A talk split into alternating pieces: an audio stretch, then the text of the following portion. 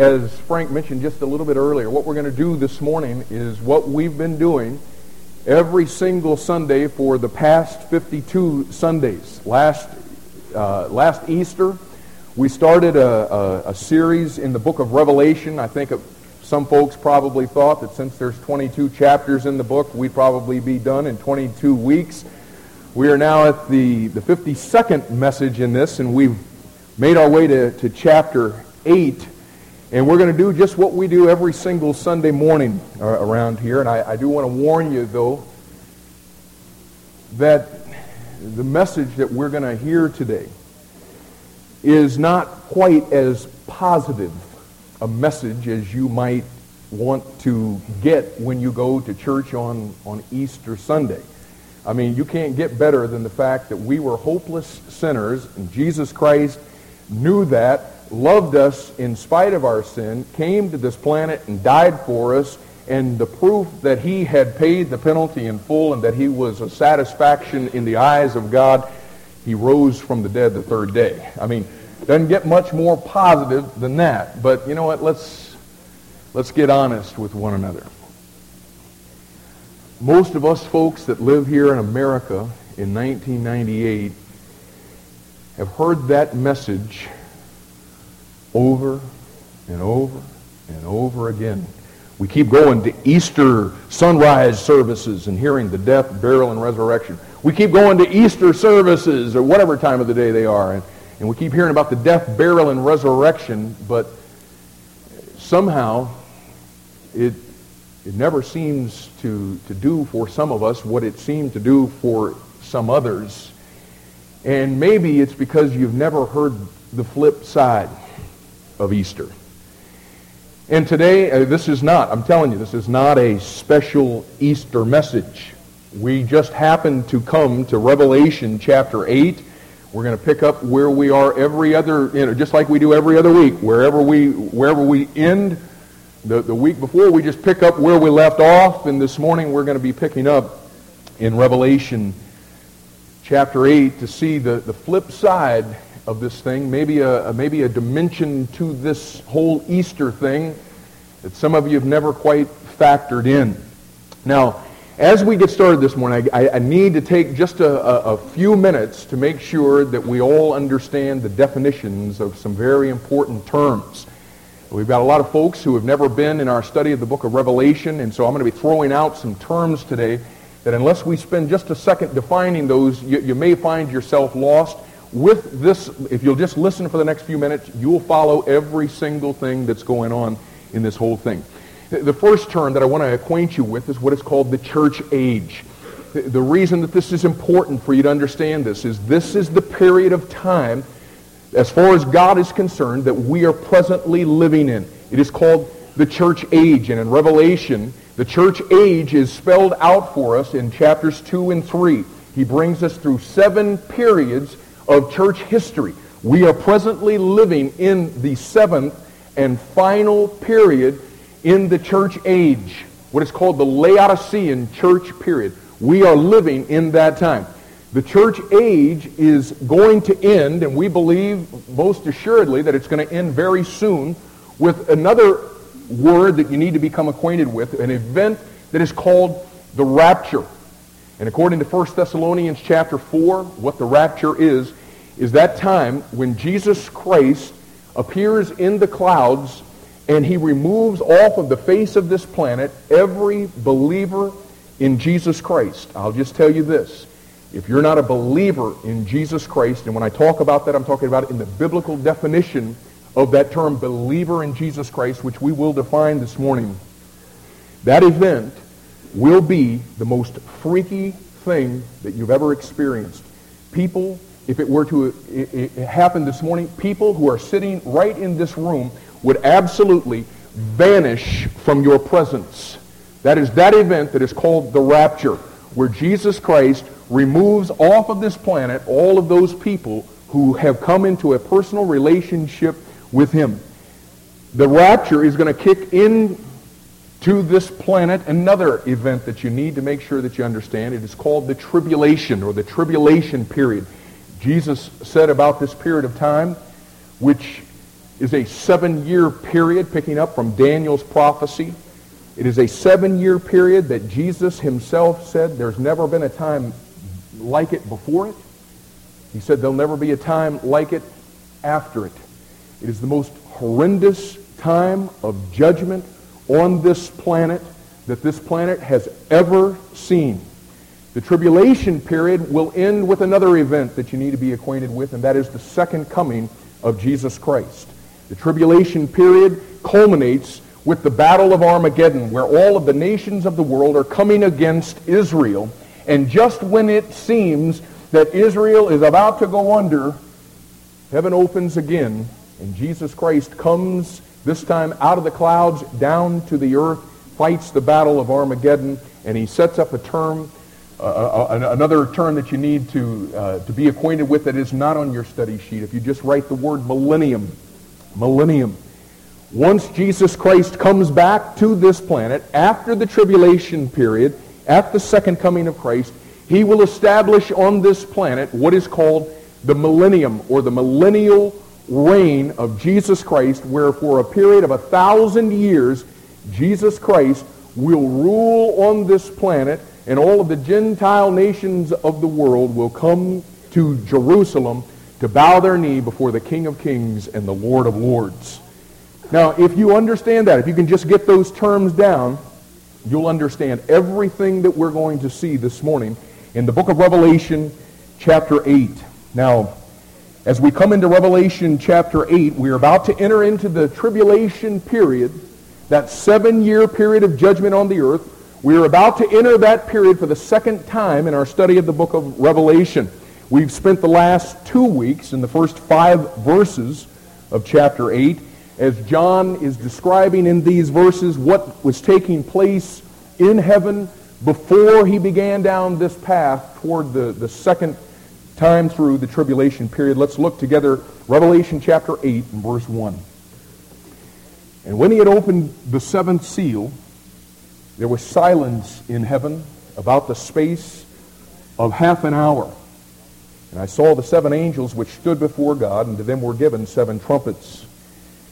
And another angel came and stood at the altar having a golden censer, and there was given unto him much incense, that he should offer with it the prayers of all saints upon the golden altar which was before the throne. And the smoke of the incense which came with the prayers of the saints ascended up before God out of the angel's hand. And the angel took the censer and filled it with fire of the altar and cast it into the earth. And there were voices and thunderings and lightnings and an earthquake. And what is taking place here is God is taking the prayers of the saints. The number one prayer of church age saints is, Thy kingdom come, thy will be done on earth as it is in heaven. That is the number one prayer that Jesus told us to pray. During the tribulation period, the tribulation saints will be crying out, O Lord, how long before you take vengeance and you set your kingdom up on this planet? And what we're seeing in the first five verses is God getting ready to answer the prayers of the saints. would you look with me this morning at verse 6? And the seven angels, which had the seven trumpets, prepared themselves to sound. Now, he's going to bring us through the tribulation period, through the figure of seven trumpets. Now, if you're just starting with us in our, our study of the book of Revelation this morning, it may, when you look at verse 6, it may seem like a, just a little indiscriminate thing when it says that there happened to be seven angels which had seven trumpets. But understand this. There is absolutely nothing indiscriminate about that at all.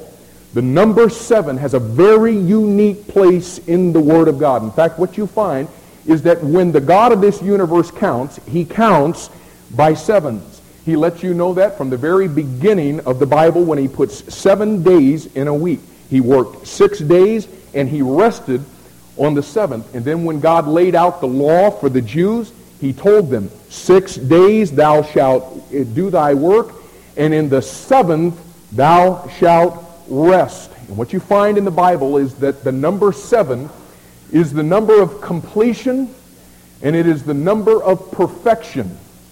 in the Word of God, the number of completion and the number of perfection. And because it is, when God does something, he does it by sevens. And what you find in the Bible is when you hit the number seven, you start over. Just like with the pattern of the days of the week. You hit seven, and then you start counting all over again. And all through the Bible, what God does is he just shows you time after time after time the significance of seven. I mentioned just a minute ago, the, the, the Sabbath was the seventh day. Noah took the animals into the ark by twos, but he took the clean animals, those that would be used for sacrifice, he brought them in by sevens. Jacob served seven years for Rachel. There were seven years of plenty, and there were seven years of famine in Egypt. In the book of Joshua, the, the children of Israel marched around Jericho for seven days, and on the seventh day, they marched around it seven times with, with seven priests leading the way who were blowing seven trumpets. The candlestick in the tabernacle had seven branches. Solomon was seven years in the building of the temple, and when it was done, the feast lasted for seven days. Job had seven sons. When Job, Job's tribulation started and his friends came to visit, they sat seven days and seven nights in silence and then they offered seven rams and seven bullocks. Naaman the leper washed in the Jordan River seven times. The blood was to be sprinkled upon the mercy seat seven times. God gave the children of Israel seven feasts. When Jesus was on the cross, he spoke seven times. In the book of Acts, they chose out seven men of good report to be the first deacons. Paul in the New Testament sent seven letters to seven local churches. And when we come to the book of Revelation, now understand that the book of Revelation is that book, that book of the Bible, which is the completion of God's perfect revelation to man.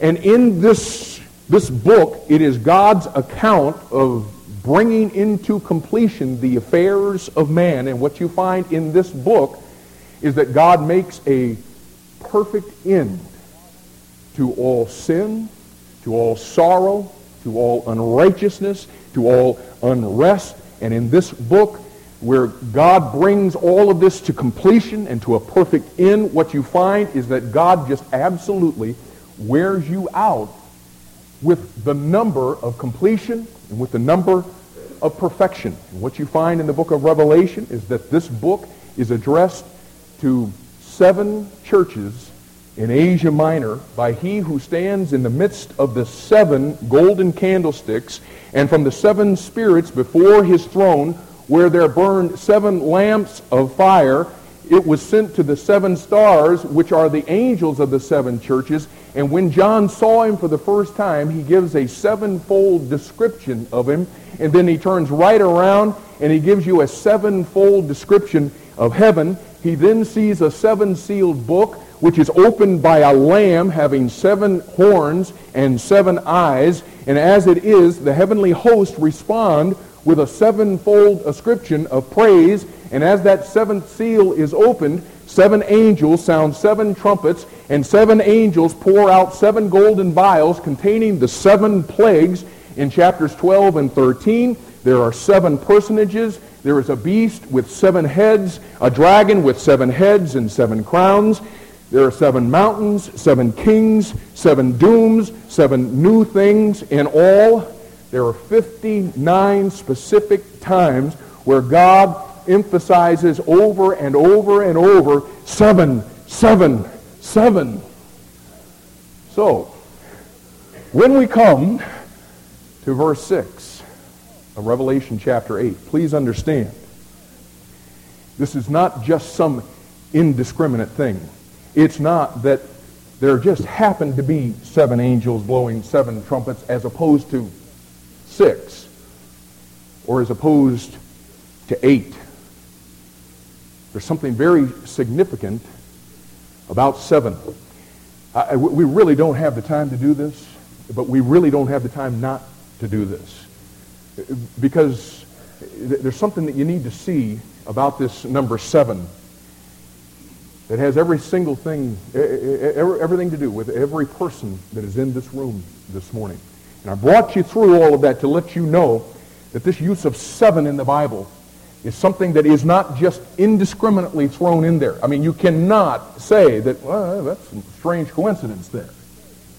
God's trying to emphasize something to us, and I want to I want to take you back to the the very first time that you find this used in Genesis chapter 1 and chapter 2.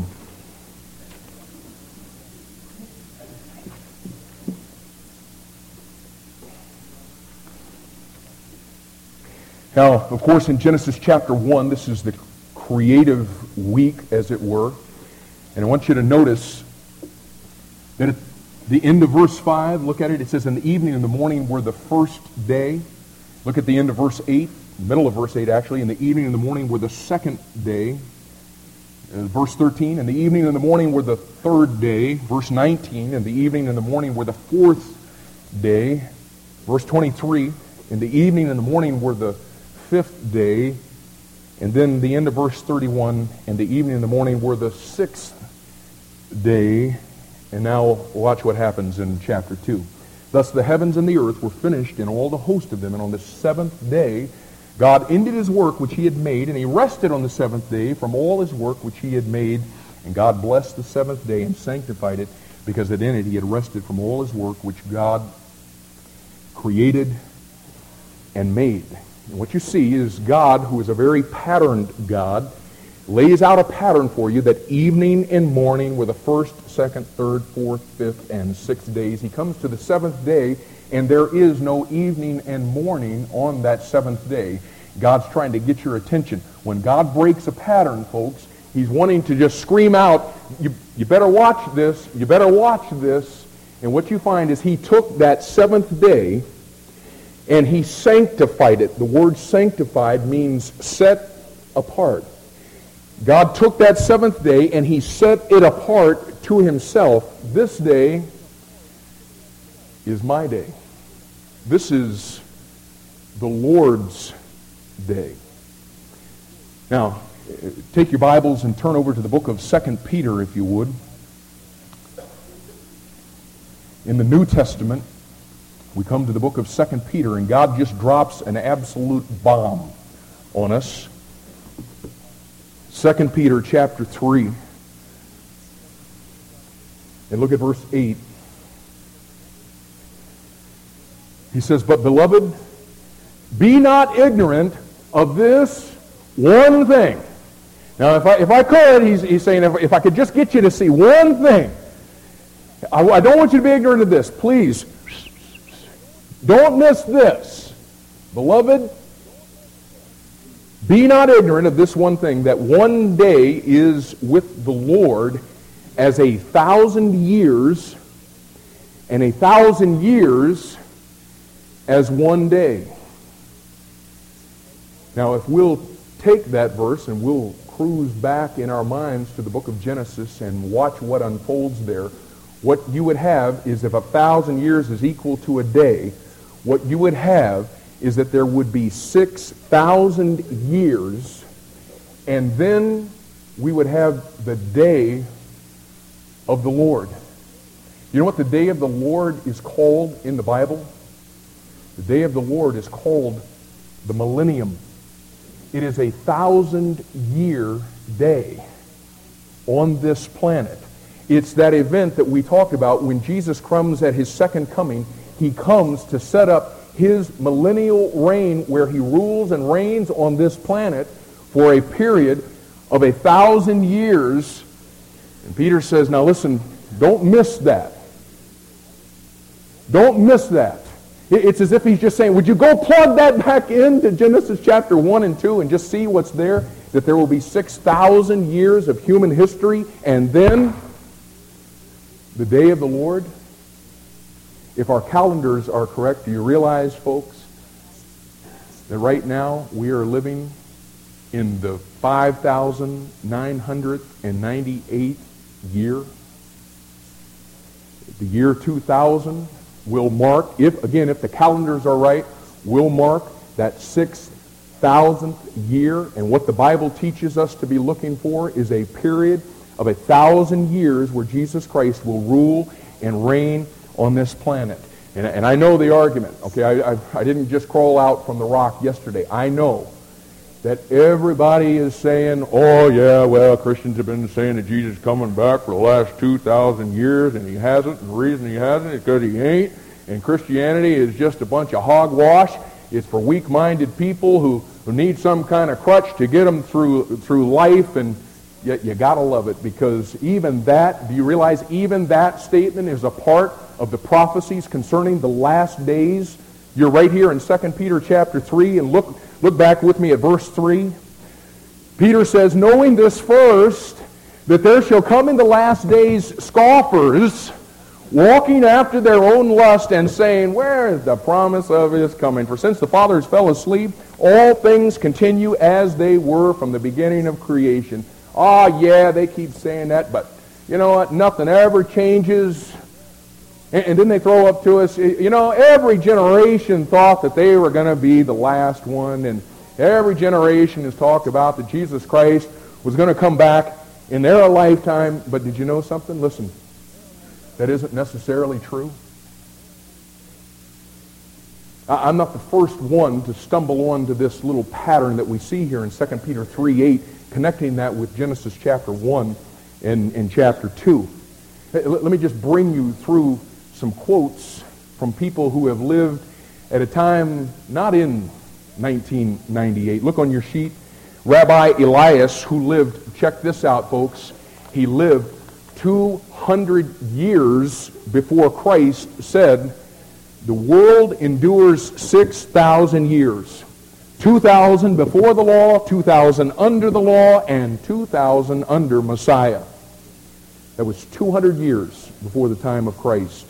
Barnabas, who was a contemporary of the Apostle Paul, lived in approximately 70 AD and wrote in the Epistle of Barnabas, he said this, And God made in six days the work of his hands, and he finished them on the seventh day, and he rested on the seventh day and sanctified it.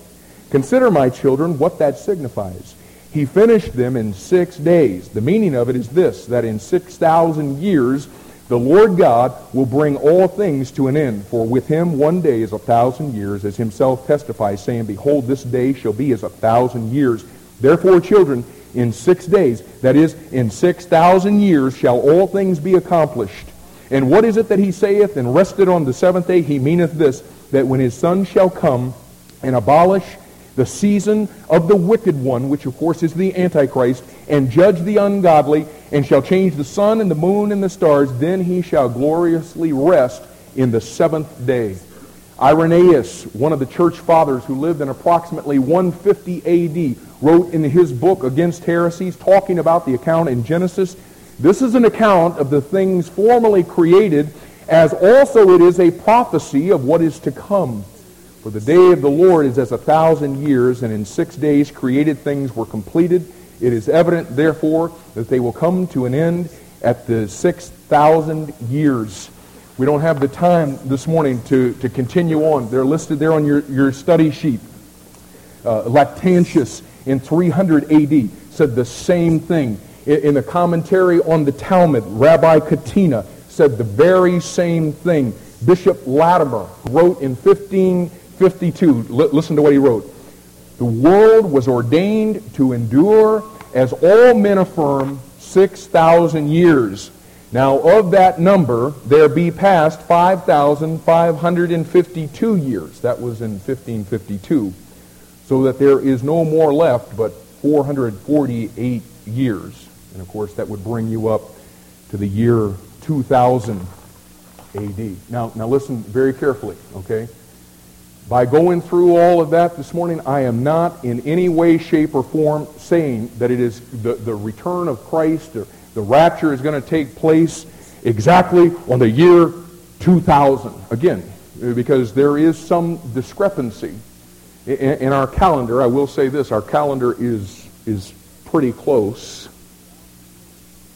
And God, of course, is God, and God can do whatever he wants to do, what it says right here in, in 2 Peter 3 and verse 9, is that the only reason that he has not already come is because he is long suffering, and I, and I don't know, maybe God in his grace and mercy is going to get an extra dose of long sufferingness, and it may, it may continue just a little bit further, but I'll just tell you this. If it's very far past the year 2000, it isn't going to cause me to lose my faith. It isn't going to cause me to shake my faith. But I will tell you this, I'll be one surprised camper. Because God, as I told you, He's a patterned God. He's a structured God. He's an ordered God. And all the way through that book, man, He just keeps laying it down. He just keeps laying it down. The patterns, the patterns, the patterns. And again, I'm not going to lose my faith. You could, don't, don't come play the tape back to me. And all, I'm just going to tell you, I'm going to be surprised if it's too much beyond that. But now go to Revelation again. Verse 6 says, And the seven angels which had the seven trumpets prepared themselves to sound. You see, when we ended our, our, our journey through the tribulation period for the first time back in chapter 7, in verses 9 through 12, all of heaven was, was rejoicing. And it says that they were rejoicing with a loud voice and they, they offer this, this praise to the Lamb. And, and all of heaven is just rocking with praise. But in chapter 8 and verse 1, when the Lamb opens the seventh seal, again, which marks the beginning of the second time through the tribulation period in the, in the book of Revelation, when he opens that seventh seal, all of heaven gasps in just breathless silence. And all of heaven is just deathly quiet for a period of, of 30 minutes in anticipation of what is about to unfold on the earth. And I'm telling you, folks, if, if this morning, if this morning somehow we could, we could see and we could really understand deep down in, in our souls the, the events that we're about to see taking place here in Revelation chapter 8 when he blows these seven trumpets.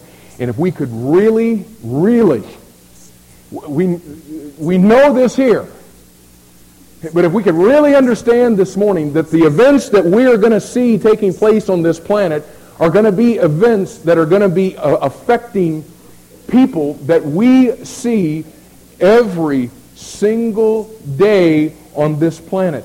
The people that we're talking about that will be affected, they are not fictitious people.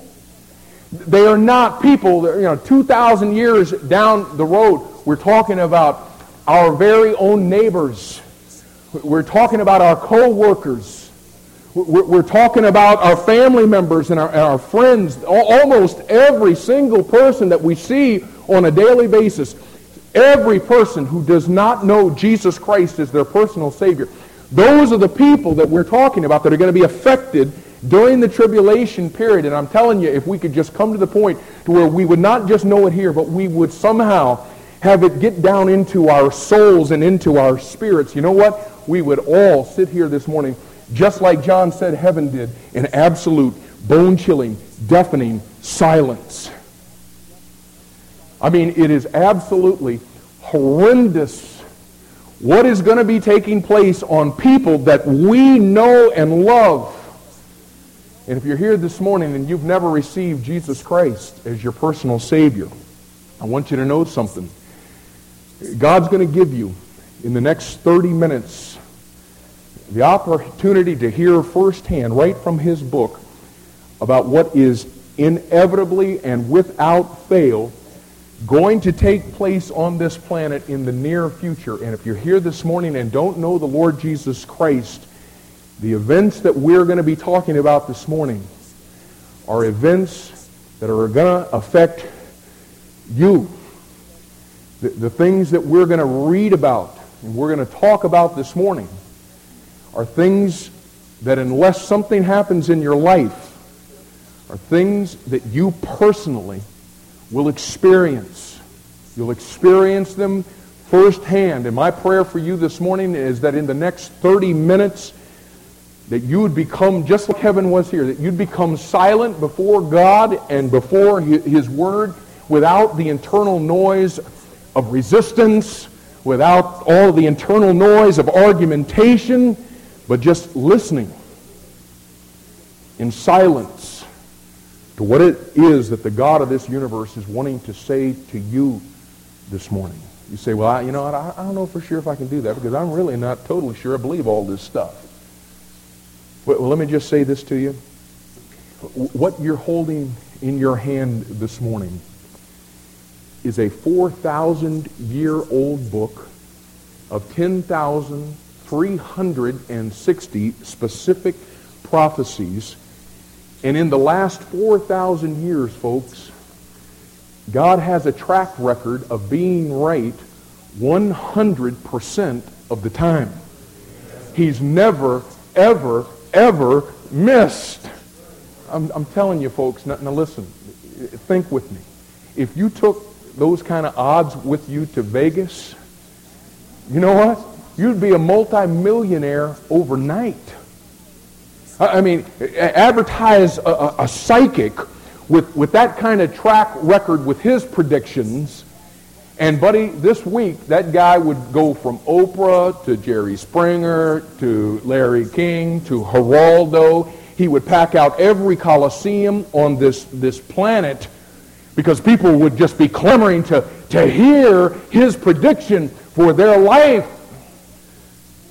But all of a sudden, put those predictions in a book and attach the name of the holy creator of the universe to it, and all of a sudden, man's not real sure he can buy all this stuff.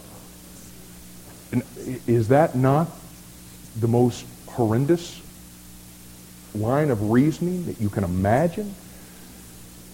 And I just got to tell you, I believe that God has brought, I believe he's brought all of us here this morning but I believe that some of you are here because God has set a divine appointment with you. He wanted you to be here today to hear the other side of Easter. And without you even realizing it, somehow you got here today and to this point, you've kept the appointment. And now, would you do what heaven did as they watched this unfold? And would you just, in silence, let God speak to your soul? Now, John brings us now through the sounding of the, the seven trumpets. The first four are going to be directed against the objects of nature. They'll be directed against the objects of nature, the vegetation, the sea, the rivers, and the earth's luminaries, the sun, the moon, and the stars.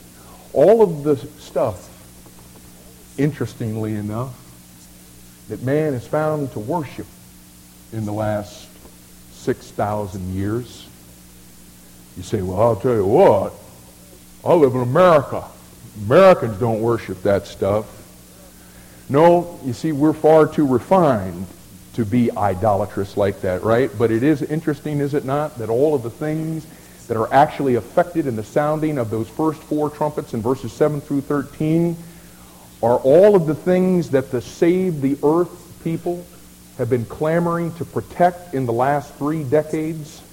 The trees, the grass, the creatures in the ocean, the whales, the seals, and then the ozone. I mean, folks, listen, it's all right there in the first four trumpets, and God is just blasting all of it. That's why I've entitled the message today, God's Answer to Earth Day. God's going to show you the importance of all of that stuff in light of Him. Then in the last three trumpets, it's not God coming against the objects of nature but it's God coming against man himself. Listen, 1 Timothy chapter 4 and verse 1 says that in the latter times, that is the very time that we're presently living in, it says that men will depart from the faith and give heed to seducing spirits and doctrines of devils. And as the last three trumpets sounds, it's as if God is saying, I'm going to give you just exactly what you want. And you know what he does in chapter 9? He opens up the bottomless pit and demon spirits like huge locusts come billowing out of, uh, of the bottomless pit like smoke and, and with smoke. And it says that they have the power to sting and to bite men, and the sting lasts for a solid five months, so intense that men will beg to die and will not be able to. It's just an incredible thing. And we'll see that next week in chapter 9. But now let's begin to walk through the sounding of the first four trumpets this morning. Verse 7 says, The first angel sounded, and there followed hail and fire mingled with blood, and they were cast upon the earth, and the third part of trees was burnt up, and all green grass. At first of the seven angels steps into position. He raises his trumpet the blast goes forth, and immediately hail and fire and blood begins to fall out of the sky onto the very earth that in the next few minutes we're going to walk right out of the doors of this church and be looking at the very earth that these things are going to be dropping on. And the result is one third of the trees on this planet are burned up and all of the green grass is just totally fried. And you know what? It's just absolutely wild what man does when he comes to a passage like this. You know what he does? He asks, now, now what, what, what does all this, what does all this mean here in Revelation chapter 8? What, what does all this symbolize? Folks, would you listen? It doesn't symbolize anything. It means exactly what it says. John is writing about what he actually saw. This is not a dream that needs to be interpreted. This is not a vision that somebody needs to come on. Now, this means this and that and the other. Hail is going to literally come pouring out of the sky. Literal chunks of ice that are just like in your fridge. Along with fire. Literal burning fire coming out of heaven to the earth and blood. Literal blood. Hemoglobin.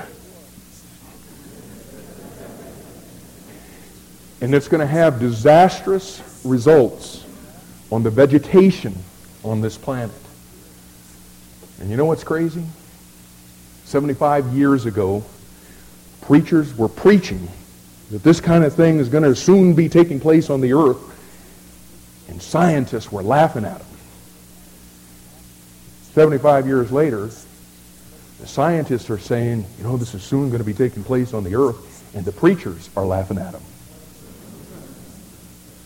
I'm just telling you, folks, it's some dark days when scientists know more about the future than preachers know. But that's the case. Do you realize, folks, that there are already enough nuclear tipped missiles on station and ready for launching to do every single thing predicted in verse 7 in less than 30 minutes? I mean, by the time, if it were to happen right now, the nuclear war were to break out on this planet, do you realize that before we walk out of this room this morning, everything that we just read about would take place on this planet. And listen, by that I'm not I'm not suggesting that all of this is the result of some you know, nuclear war. Because listen, what we're talking about here in Revelation chapter 8 and, and verse 7, please understand, this is not the result of man's doing. This is the result of God's doing. What this is, is the wrath of God being poured out on this planet. Now, listen, when you look at the the artillery that man now has, it's a freaky thing, no doubt. But let me tell you, compared to God's artillery, it ain't jack. It, it, it's like the it's like the sign that I saw on a, a fence one time. It, it said, "Forget the dog, beware of owner."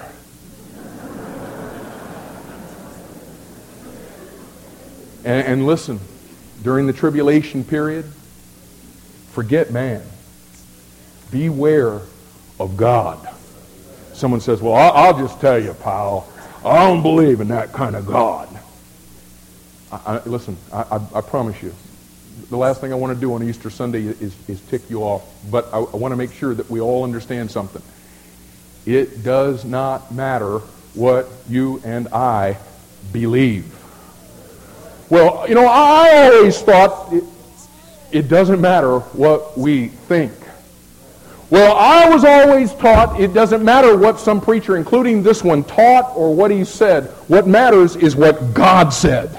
And God said in Romans chapter 3 and verse 4, let God be true and every man a liar. You, you better grab a hold of God's opinion. You better bank on that because it's the only thing that is truth. And really, for anybody who knows anything about the Bible, what takes place during this this first trumpet judgment is, is no stretch because not only was it prophesied in Joel chapter 2 and verse 30 when God said, And I will show wonders in the heavens and in the earth, blood and fire and pillars of, of, smoke. But listen, all of this stuff that we're talking about here in verse 7, all of it has actually happened on this earth before.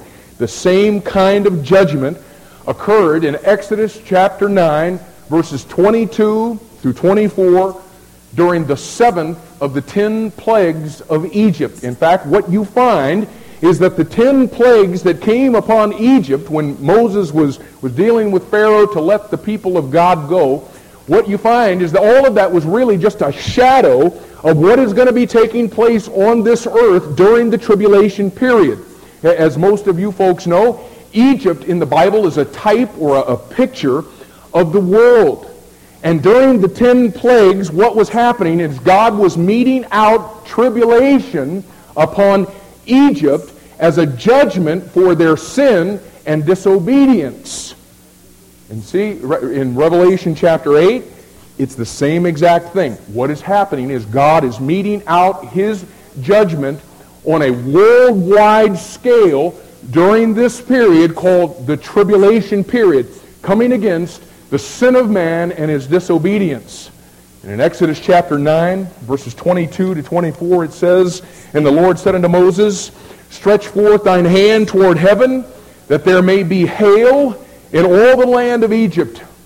Moses stretched forth his rod toward heaven, and the Lord sent thunder and hail and fire ran along upon the ground, and the Lord rained hail upon the land of Egypt. So there was hail and fire mingled with the hail, very grievous, such as there was not like in it, uh, like it in all the land of Egypt since it became a nation. In other words, God's wanting to make sure that we understood that what was taking place there in Egypt through that plague was not the result of man's doing. It wasn't the result of a natural disaster. It came from the very hand of God through the rod of Moses in the same way that all of this is going to come upon the world again from the hand of God through the sounding of that first trumpet. And with the massive loss of vegetation on this planet, not only will it bring an incredible famine, but when you take out that type of vegetation and you've got these trees and, and the green grass and the wheat and all of these things that, are, that have just totally shriveled up and died, what is going to take place is incredible soil erosion, floods, mudslides.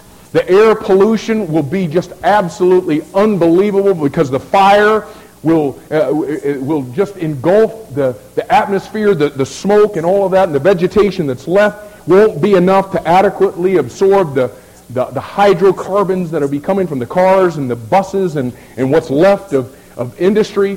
Folks, when that first trumpet sounds, all of ecology is just going to be turned inside out and upside down.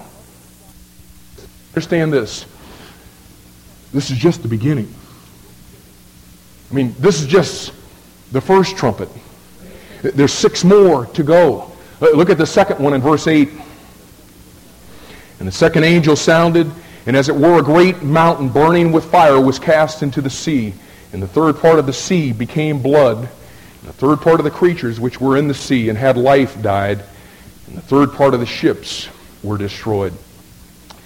The second angel takes his trumpet. Sounds throughout heaven. And as it does, God sends down the judgment of an incredible, burning object that has disastrous effects upon the sea. Now, it's important that we notice the words of Scripture. Now remember, John is, is a first century man. He is writing with first century vocabulary about things that he saw. And when God inspires him to write these things, he's not using 20th century terminology, but he's using terminology that all men in the last 20 centuries could understand. So look at what he says again. He says, as it were a great mountain burning with fire. It wasn't a great mountain that John saw. John says, but that's, that's what it looked like. It was as it were a great mountain. It, it, it, looked like a huge burning mountain that was coming out of the sky and it was cast into the sea. And it's most likely a, a, a huge asteroid or, or meteorite and the sea that he's referring to here is no doubt the Mediterranean Sea. Uh, understand that at this period of time, Israel will be back in the homeland. The Antichrist will have enthroned himself in Jerusalem. So the center of all of these judgments is going to be there. And then from there, they will reach out to the four corners of the earth. But John says when this huge burning mass fell into the sea, it resulted in three things. First of all, the third part of the sea became blood. Now, now guess what that means? The third part of the sea became blood. Not symbolic blood.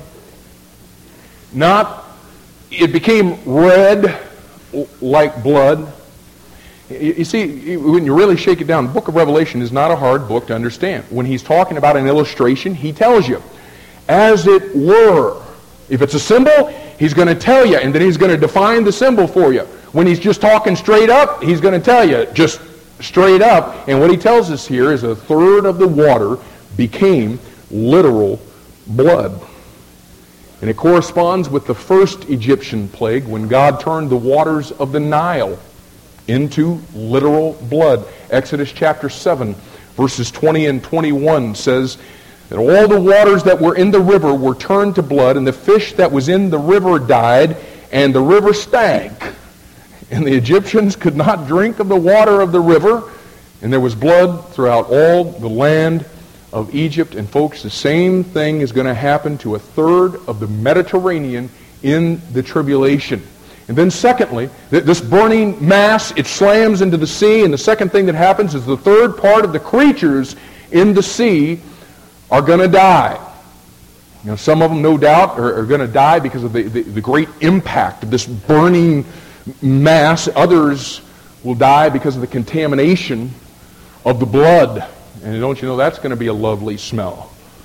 All this, this dead carnage of fish and seals and whales and that blood and the sun beginning to bake. Oh my goodness. Then thirdly, when the meteorite or this asteroid is cast into the sea, the third part of the ships will be destroyed. Now that may not sound like a lot, a, third of the ships in the Mediterranean, but please don't, don't miss the fact that Revelation chapter 18 tells us that during the tribulation period, the, the Babylonian, or uh, Babylon is going to be rebuilt and it will be, during that period of time, the commercial center of the entire world. And so we're talking about in that part of the world, in the Mediterranean, there will be hundreds and hundreds of ships there, folks. And obviously, uh, the, the impact of this mountain-like object being cast into the sea, if it doesn't cause a tidal wave that will destroy these things,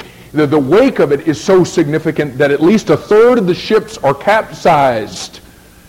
And, and you can, if you'll just let your mind go for just a minute, what you'll begin to see is that, that already, just through these first two trumpets, the effects of this thing are absolutely unbelievable. I mean, when, when you figure the destruction of at least a third of all green vegetation on this planet, with the loss of a third of the marine life in the Mediterranean, we're talking about a massive reduction in the world's food supply. And then when you figure the loss of the, the, the great majority of the ships used to distribute that food, folks, we're, we're talking about a famine of enormous consequence. The world will just be in absolute, just through these first two trumpets, the world will be in total upheaval. And then the third angel picks up his trumpet to sound, and things get even more horrific as God blasts now even the fresh water supply. Look at verse 10. Verse 10 says, And the third angel sounded, and there fell a great star from heaven, burning as it were a lamp, and it fell upon the third part of the rivers and upon the fountains of waters. And the name of the star is called Wormwood the third part of the waters became wormwood, and many men died of the waters because they were made bitter. When this third trumpet sounds, another incredible meteorite or asteroid or, or comet, or again, remember that John is writing in first century terminology and so that men in all ages could understand it, he calls it a star. Obviously, a star is much larger than, than our planet. It, it, it's a piece of a star, a meteorite, whatever you, you want to call it, but it comes into this atmosphere. And John says when it came in, man, it burned like a lamp. I mean, just put yourself there. See what John was seeing. People living on this planet right now are the people that will see this stuff, folks. He says it came in and it burned like a lamp, and as it strikes the earth, one third of the earth's water supply becomes a deadly poison. Is evidently that the gases and the vapors and the chemicals coming off of this incredible thing are absorbed into the third of the, the rivers and the, the, the, the springs and, and the wells. And what you have here is a fulfillment of Jeremiah chapter 9 and verse 15, where God said, Thus saith the Lord of hosts, the God of Israel, Behold, I will feed them, even this people, with wormwood, and give them water of gall to drink. Wormwood, according to Deuteronomy 29, verses 17 and 18, is the fruit of God's judgment for the sin of idolatry. And I want you to know something. God has watched the idolatry on this planet for 6,000 years. What you're seeing here is his wrath being poured out because of the sin of idolatry. It comes in the form of wor- wormwood. And what wormwood actually was was an extremely bitter herb. And as you trace its usage through the Bible, the bitterness of wormwood always stands for the bitterness of God's judgment upon the disobedient. Listen, when God gets ticked, it's a very, very bitter experience for anybody who is anywhere around. And that's exactly what wormwood is here. It, but now, listen, it's to the nth degree. And John says at the end of verse 11 that many, many men died of the waters because they were made bitter. And in this case, poison.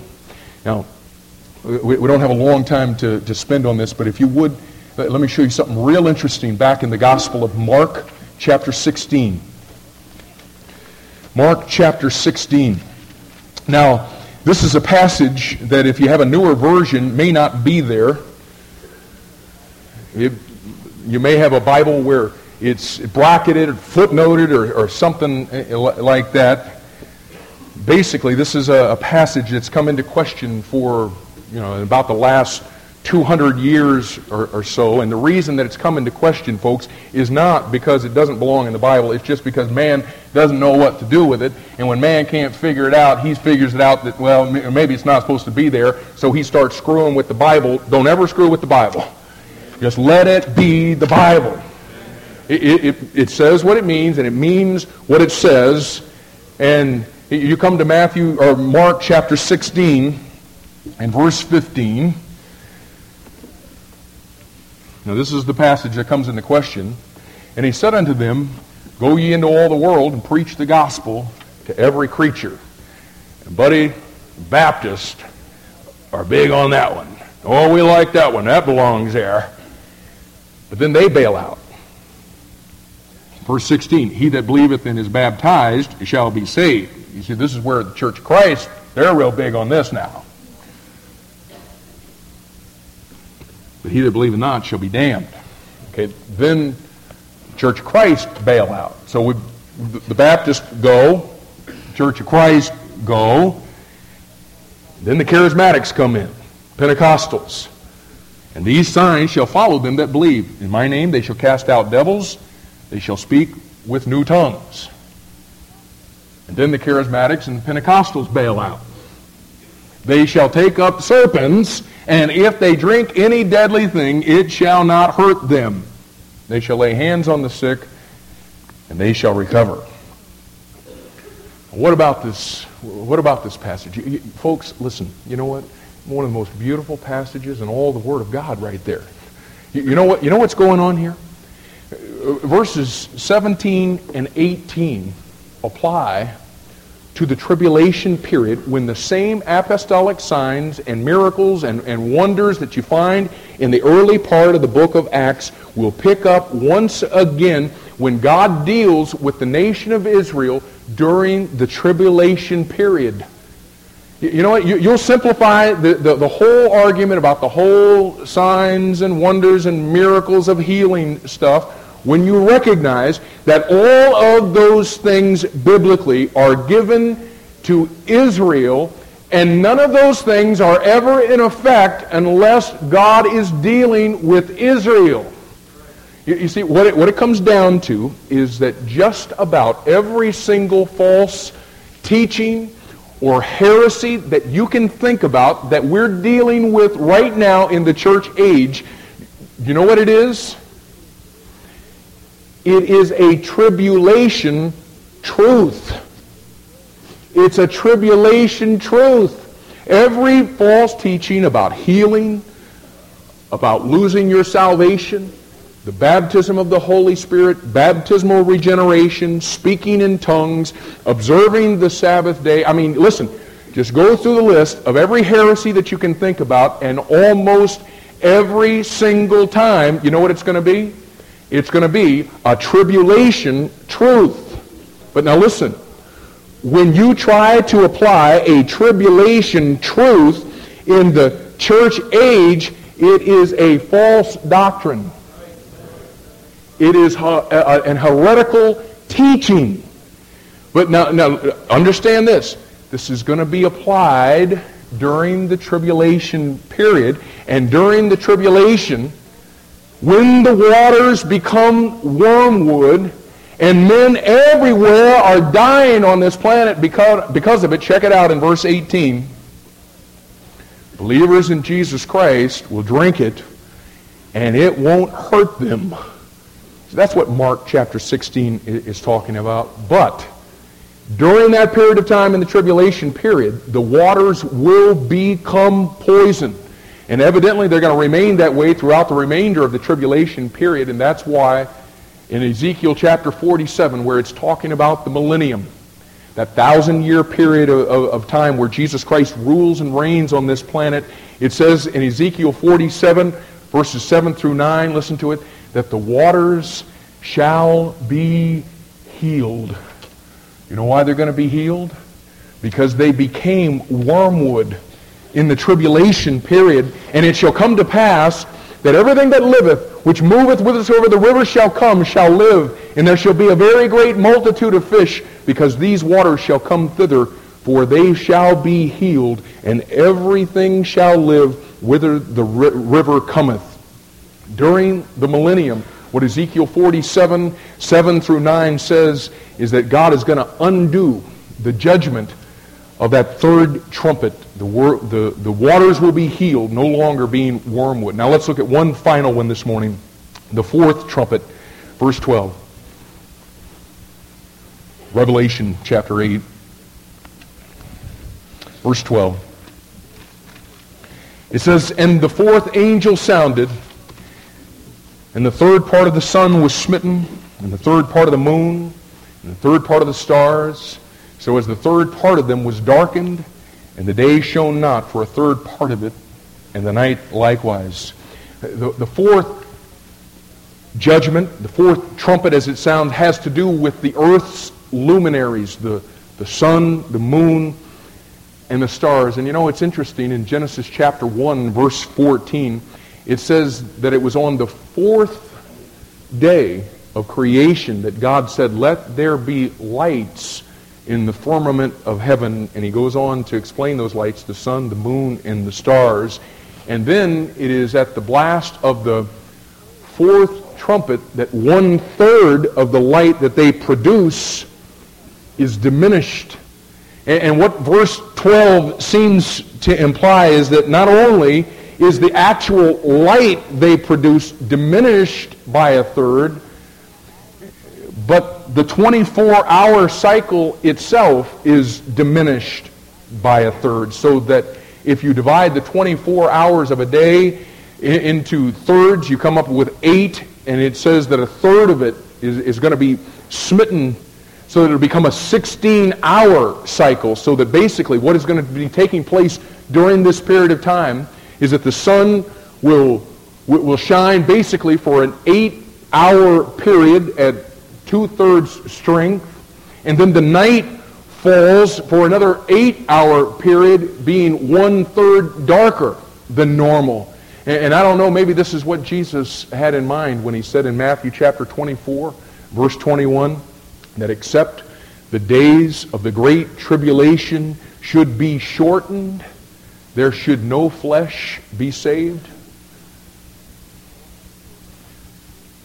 But all kinds of things are going to be taking place in the sun and the moon and the stars. And I, I, can tell you this one thing is for sure. By this point in the tribulation period, folks, absolute fear and terror and chaos is going to grip the earth as these first four judgments have fallen upon the earth.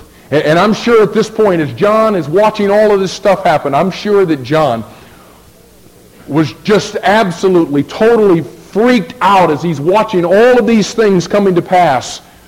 But watch what happens in verse 13. John says, And I beheld and heard an angel flying through the midst of heaven, saying with a loud voice, Woe! Woe! Woe!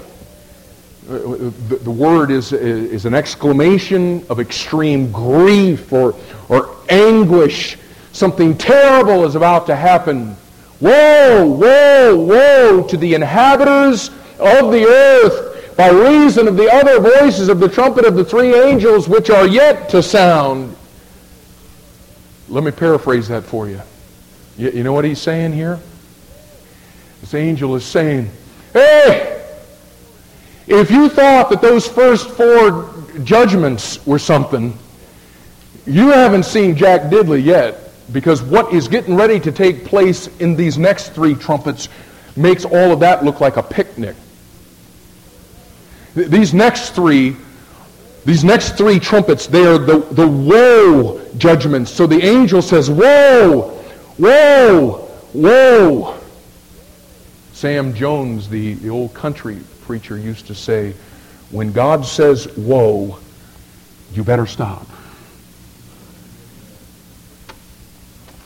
And you better listen. And I just wonder today if you won't do that. If you won't just stop. Don't, don't pack up on me. Just listen. I, I just wonder. As you've seen all of this that is going to take place in the very near future on this planet, I just wonder if God today hasn't gotten your attention, gotten you to the point to where you're, you're silent long enough to hear what he's saying, what he wants to say to your soul. Would you listen, folks? God is graciously allowed us today not to be hearing the voice of these trumpets of woe and judgment. Listen, the voice for today is the voice of the Lord Jesus Christ, who is lovingly and graciously calling to sinners to come to him in repentance of their sin as their only way to be able to find the forgiveness of God. That's the voice that we hear today. Our problem is we don't have time to listen to it. And that's why, as we were coming toward Easter Sunday, this passage was right there, and I thought to myself, you know what? Why are we going to do this same thing over and over and over and over again so we can do our little Easter gig, go back into life, and do our normal thing? I, I think what God is wanting to do is he's wanting to let you see the backdrop of what's getting ready to take on this planet so that when somebody stands before you and says, but you don't have to go through that because Jesus Christ died to take your sin. That sin was buried. He rose again the third day.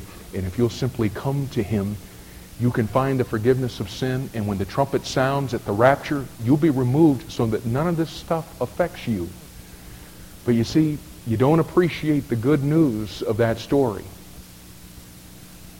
until you understand that there is, most assuredly, some very, very bad news that is going to affect every single person on this planet in the very near future. Now again, I realize today Nobody's going to be going out of here you know, slapping the pastor on the back saying, Hallelujah, man, that was a great message. And you know what? I'm not really interested in a slap on the back. What I'm really interested in is that people that walked into this room this morning not knowing Jesus Christ understand that we are living in the very last of the last days and the things that we're talking about are very urgent. I can't force you into receiving Jesus Christ. That's not the purpose in the message. The purpose of the message is to warn you. These things are going to be taking place, and yet the voice of God is speaking today lovingly and graciously, calling you to himself to find the forgiveness that is only found in Jesus Christ. And as our service is going to be concluded here in just another second or two, our pastors are going to be up on, on either side of the front of this worship center. They're going to be there for you. And if God has spoken to your heart today and you want to know what does the Bible say about how do I actually receive this gift that God provided for me through the Lord Jesus Christ, these men are there to help you. We want to answer your questions. Nobody's going to make you make any decision. They're simply there as a place for you to go as we invite you today to receive the Lord Jesus Christ or to find out more about it so that you can make a, a, decision that you know in your heart that God wants you to make. Let's bow our heads. Lord, I, I, I pray this morning for every person that is in this room today. I know that there are no doubt many who did not come this morning anticipating that we would be in the book of Revelation today. Many that were, were, were looking, as you said, would be characteristic of this last day for somebody to come and tell them what they want to hear, to scratch them where they itch. And Lord, we've sought to be obedient to you today in the preaching of your word. You said it was by the foolishness of preaching that you have chosen to bring people to yourself.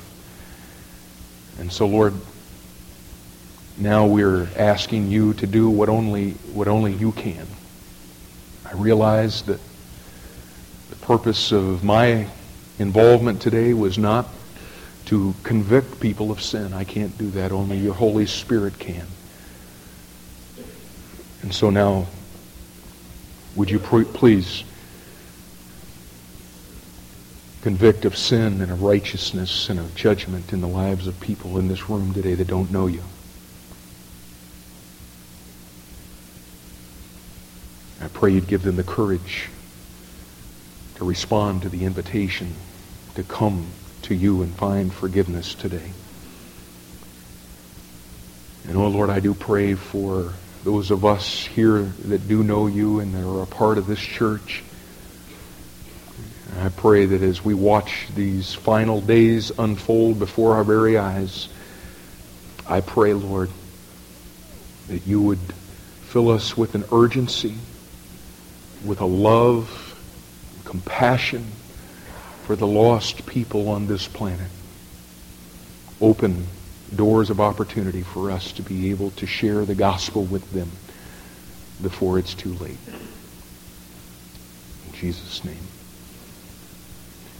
amen.